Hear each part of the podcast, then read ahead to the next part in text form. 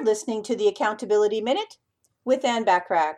Today we're talking about step number three to help you implement strategic thinking, which is to have a managerial role in strategy making.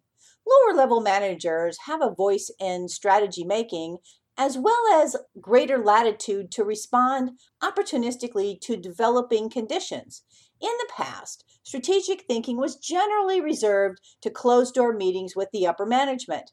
This method employs feedback with lower level management who has direct contact with all the employees and clients and prospects. Learn to work efficiently and effectively.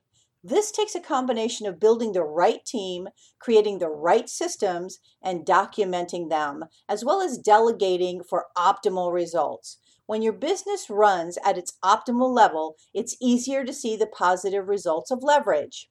Tune in tomorrow for step number four to help you implement strategic thinking in your business. In the meantime, if you want more than just the Accountability Minute, feel free to subscribe to more high value content by looking for me at Accountability Coach. Thanks for listening.